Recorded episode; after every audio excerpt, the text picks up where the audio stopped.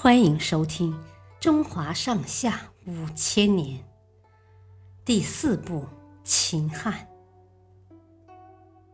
董卓进洛阳。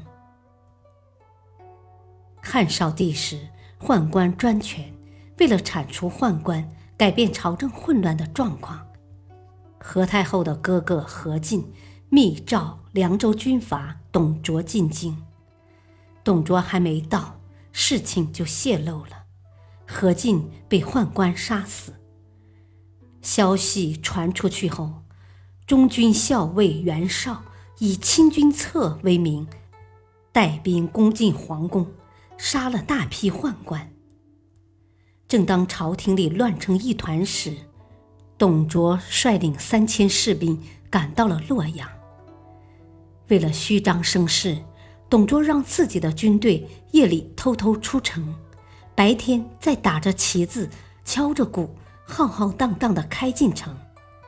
这样的把戏一连上演了四五天，让人们以为他带了很多兵马前来。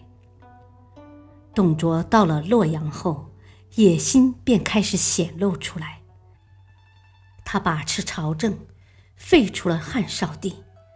立其九岁的弟弟即位，史称汉献帝，而他自己则做了宰相。董卓在京城专横跋扈，见了皇帝不拜，抢劫百姓钱财，乱杀无辜，种种行为引起了各路诸侯的不满。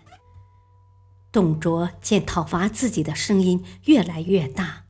就胁迫献帝驱赶洛阳百姓迁都长安，并下令焚烧洛阳城。就这样，繁华的洛阳城在一夜之间化为了灰烬。董卓到了长安后，大肆榨取百姓的血汗，又征集民夫二十五万，为自己建造了一座堡垒。他在里面囤积了可以吃三十年的粮食，还放置了大量从百姓那里搜刮来的金银珠宝。大司徒王允痛恨董卓，就和董卓的义子吕布合谋杀了他。